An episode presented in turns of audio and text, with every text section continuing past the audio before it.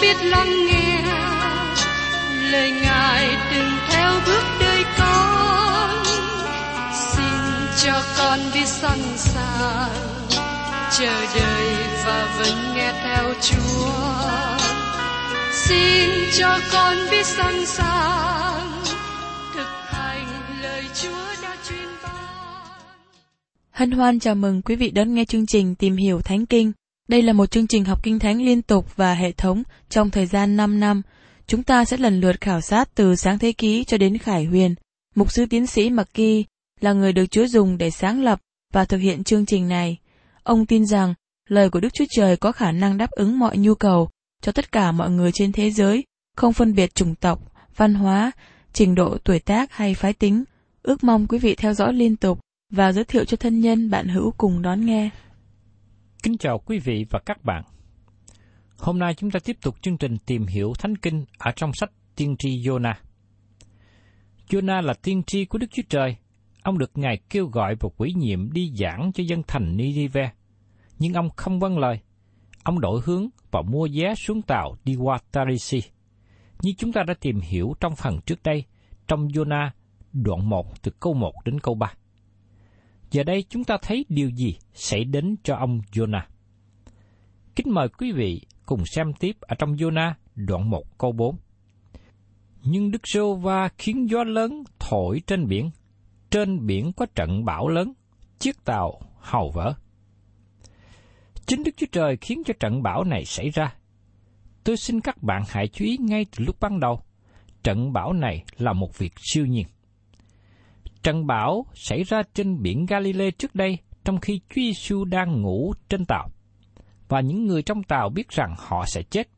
Họ đã trải qua kinh nghiệm với biển đó và họ biết rằng cơn bão đó không phải là do thời tiết, làm cho tàu của họ sắp chìm xuống đáy biển. Nó là một trận bão siêu nhiên, nhưng Satan chịu trách nhiệm cho trận bão này, vì Satan làm ra trận bão này nhằm để giết Chúa Giêsu. Lúc đó, Führer đến với Chúa Giêsu mà nói rằng, Thầy ơi, nếu Thầy không lo, chúng ta sẽ chết. Trong sách mát đoạn 4 câu 38. Đó là điều đã xảy ra nếu Chúa Giêsu không can thiệp. Tại đây, trong sách Jonah, Đức Chúa Trời đang dùng cùng một trận bão lớn và Ngài dùng nó cho mục đích tốt. Ngài muốn cứu một thành phố với trận bão này. Ngài đang soi hướng một vị tiên tri đang đi sai lệch và đem ông trở lại với con đường đúng. Mời quý vị cùng xem tiếp trong Jonah đoạn 1 câu 5. Những thị thủ đều sợ hãi, ai nấy kêu cầu thần của mình. Đoạn họ quăng những đồ đạc trong tàu xuống biển để cho nhẹ tàu. Jonah đã xuống dưới lòng tàu, nằm và ngủ mê. Các thị thủ này đã quen với vùng biển địa Trung Hải và họ nhận biết rằng đây không phải là một trận bão bình thường. Trong khi đó, Jonah đã xuống dưới lòng tàu, nằm và ngủ mê. Trước đây, tôi chấp nhận một quan điểm phổ thông cho rằng nếu một người đi ngoài ý chỉ của Đức Chúa Trời và phạm tội, người ấy bị bức rứt với lương tâm và sẽ ở trong sự khổ não. Nhưng điều đó có thật với Jonah không? Rõ ràng là Jonah đi ngoài ý chỉ của Đức Chúa Trời. Ông đang đi nghịch hướng và thật sự muốn đi khỏi sự hiện diện của Đức Chúa Trời. Jonah muốn đi xa Ninive càng xa càng tốt và ông đang trên đường hướng về Tarisi. Jonah tin rằng mọi chuyện đều yên ổn. Ông có thể ngủ trong cơn bão tố. Trong khi đó các thị thủ trên tàu rất sợ hãi, và các thị thủ này là những người ngoại giáo và họ thờ đủ hết các thần. Và tiếp đến trong Jonah đoạn 1 câu 6. Chủ tàu bèn đến gần người mà bảo rằng, hỡi người ngủ kia, làm sao vậy? Khá chờ vậy, hãy kêu cầu Đức Chúa Trời của ngươi. Có lẽ Đức Chúa Trời sẽ tưởng đến chúng ta thì chúng ta khỏi chết. Thật sự người chủ tàu này muốn nói rằng, bão tố lớn như thế này mà ngươi có thể ngủ được sai sao?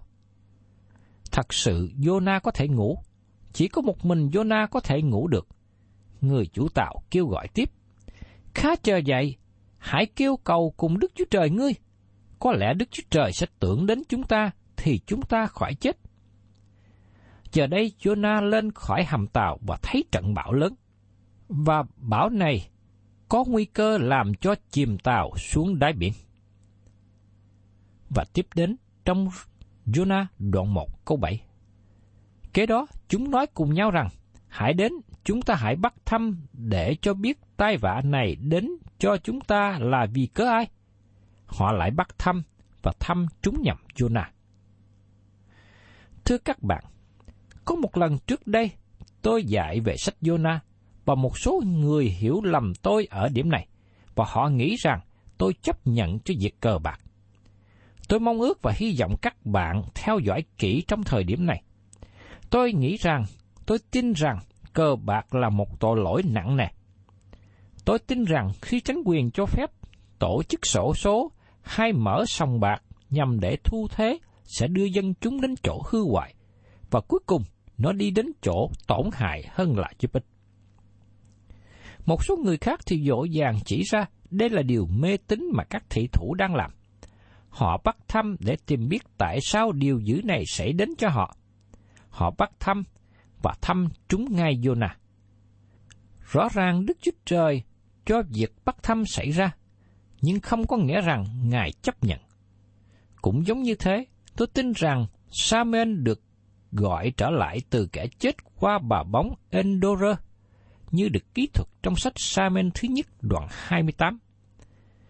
Tôi không tin rằng bà bóng này có thể làm điều đó.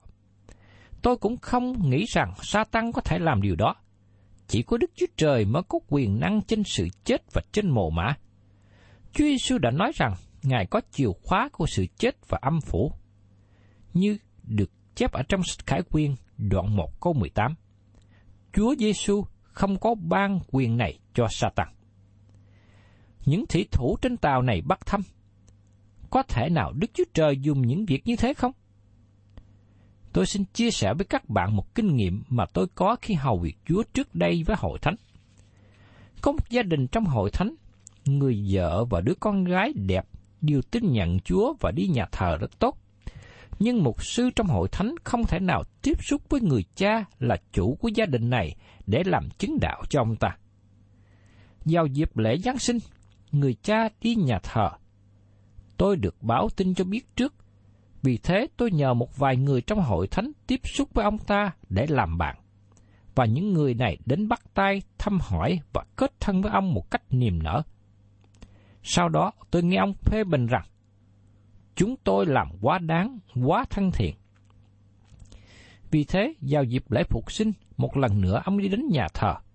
Và lần này tôi nói với những người tiếp tân trong hội thánh, đừng có bắt tay hay quá thân thiện với ông ta và tôi chỉ bắt tay ông ta một lần ở cửa ra vào. Sau đó, ông có lời phê bình hội thánh và cho rằng chúng tôi quá lạnh lùng. Giờ đây các bạn có thể nhận biết rằng ông ta là người không ai có thể làm vui lòng.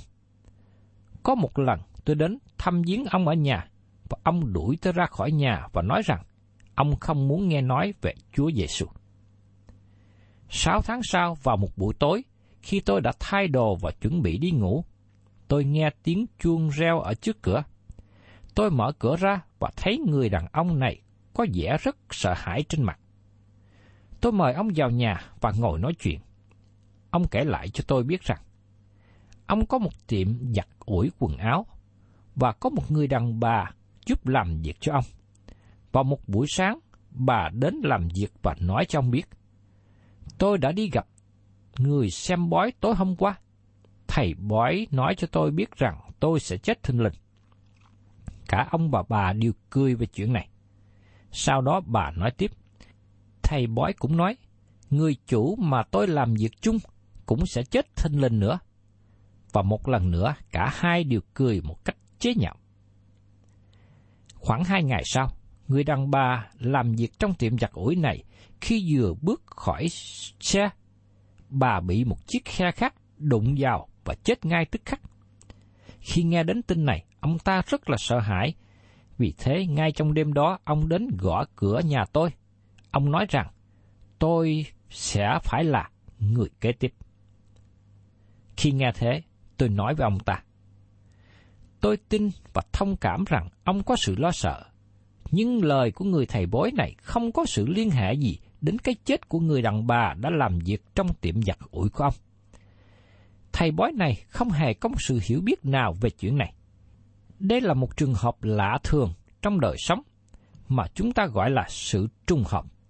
Và điều này không có nghĩa rằng ông sẽ chết kế tiếp. Khi nghe tôi giải bài như thế, ông lại nói tiếp.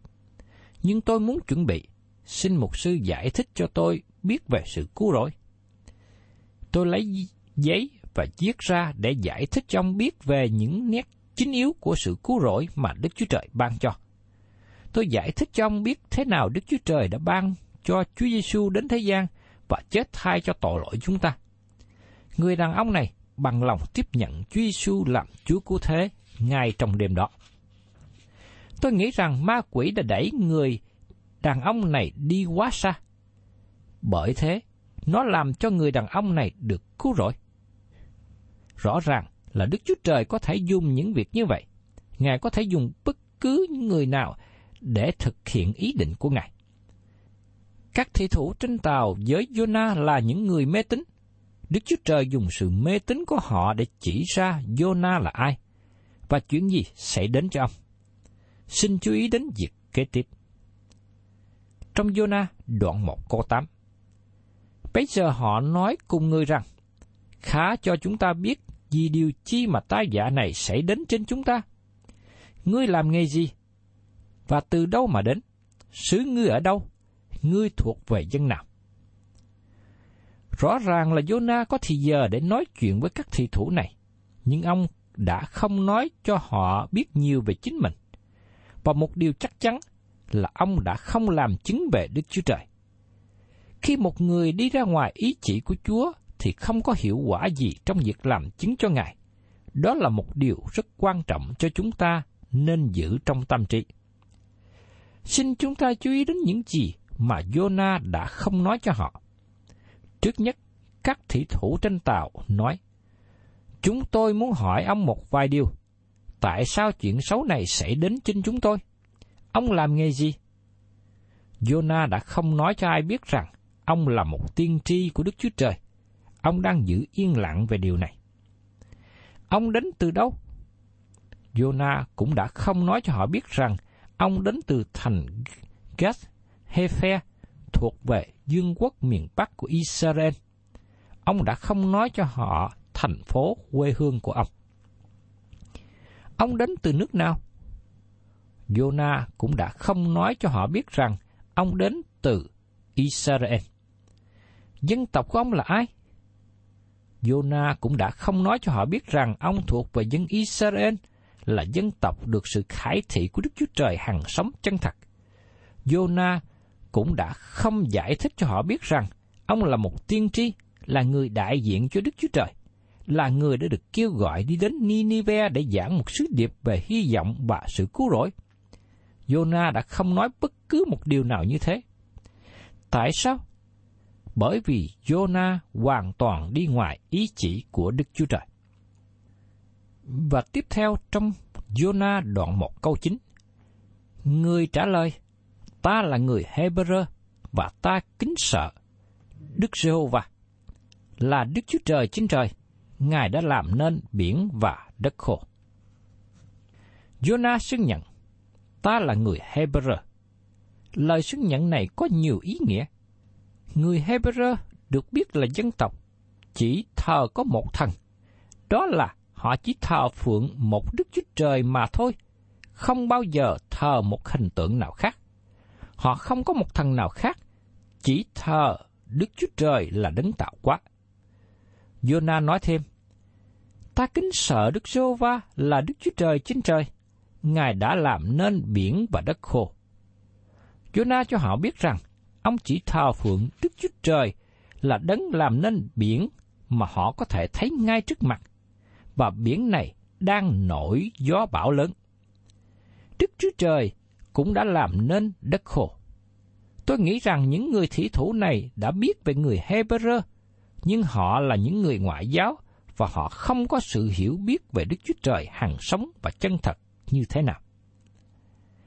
Và tiếp đến trong Jonah đoạn 1 câu 10.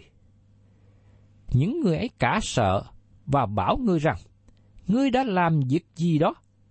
Bây giờ họ đã biết rằng người trốn khỏi mặt Đức Sô Va vì người đã khai ra cho họ. Dù rằng Jonah có thể ngủ rất ngon, chúng ta không nghi vấn về điều đó. Jonah có một lương tâm xấu.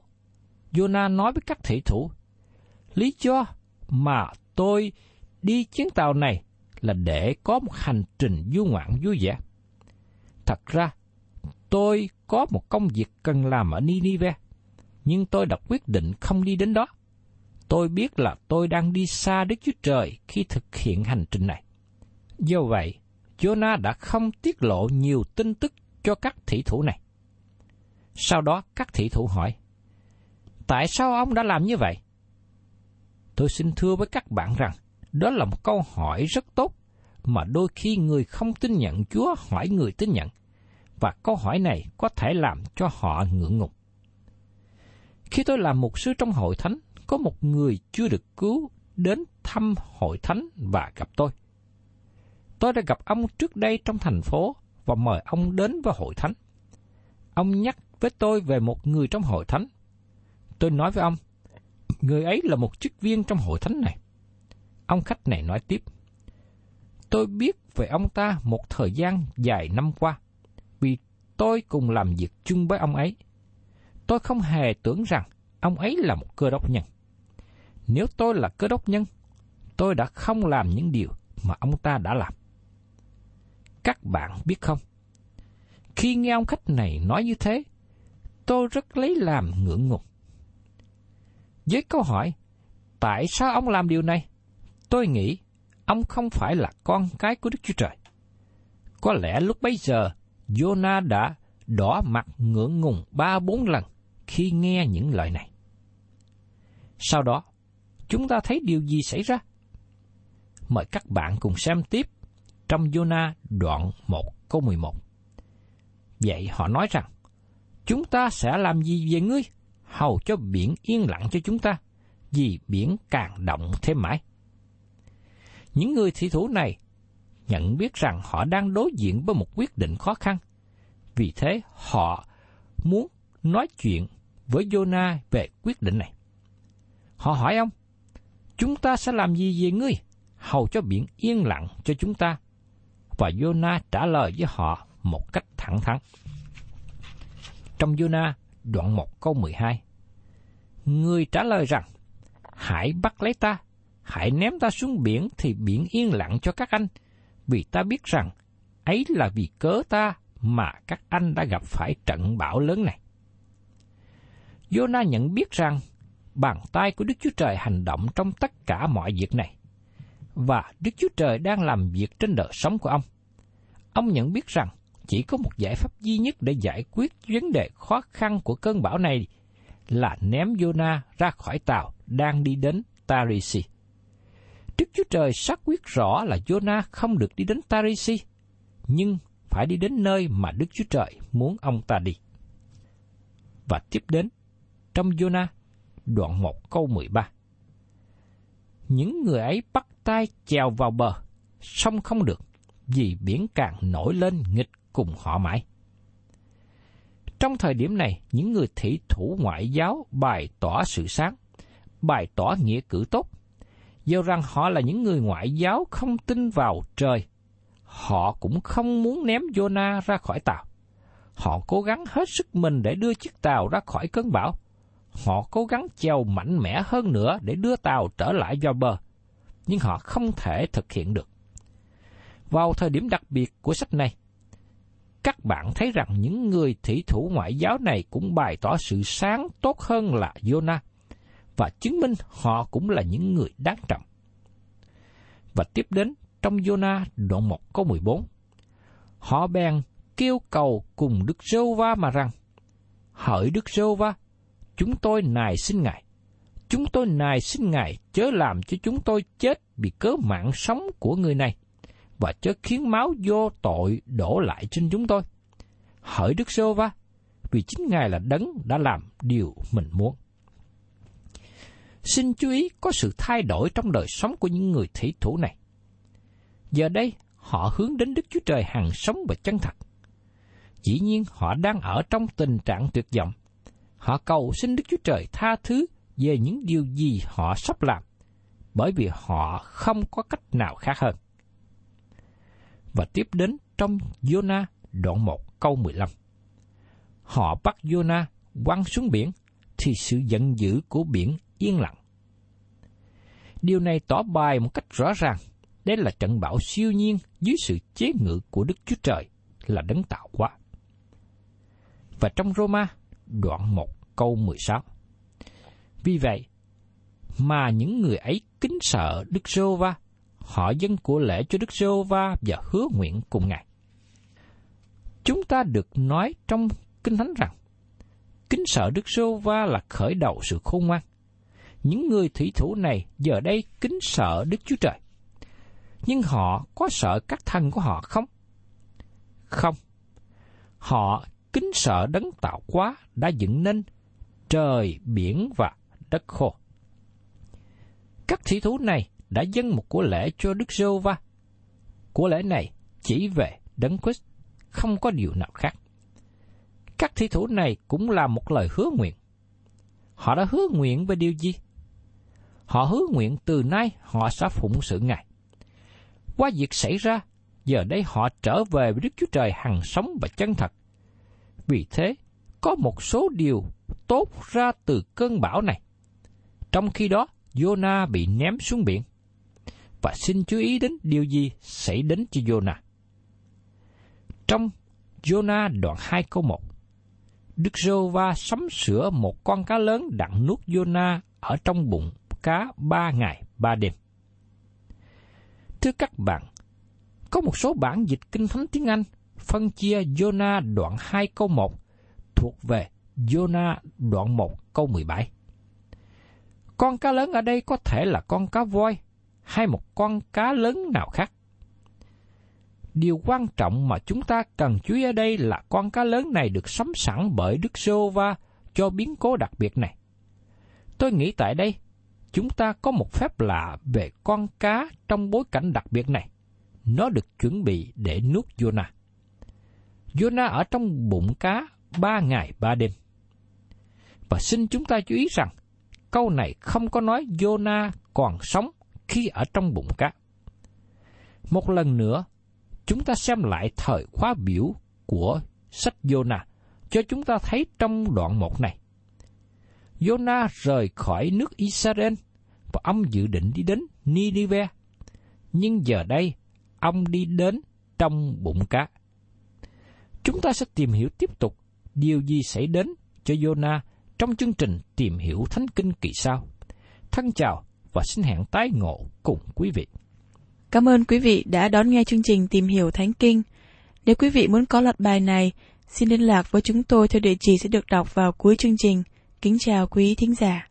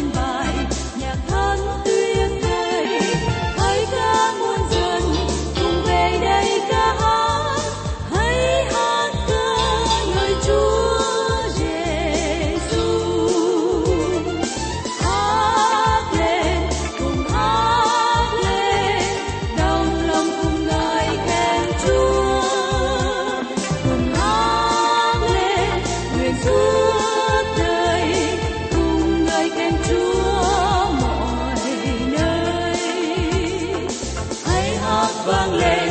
Gầu bóng tôi khu gầy dấu dưa cuộc đời, tôi lối dây đây hãy chiếu vinh quang và niềm vui tươi sáng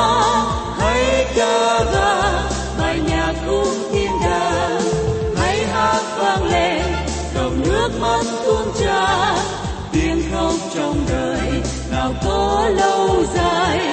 Chúa sẽ lau khô, dòng lệ trên đôi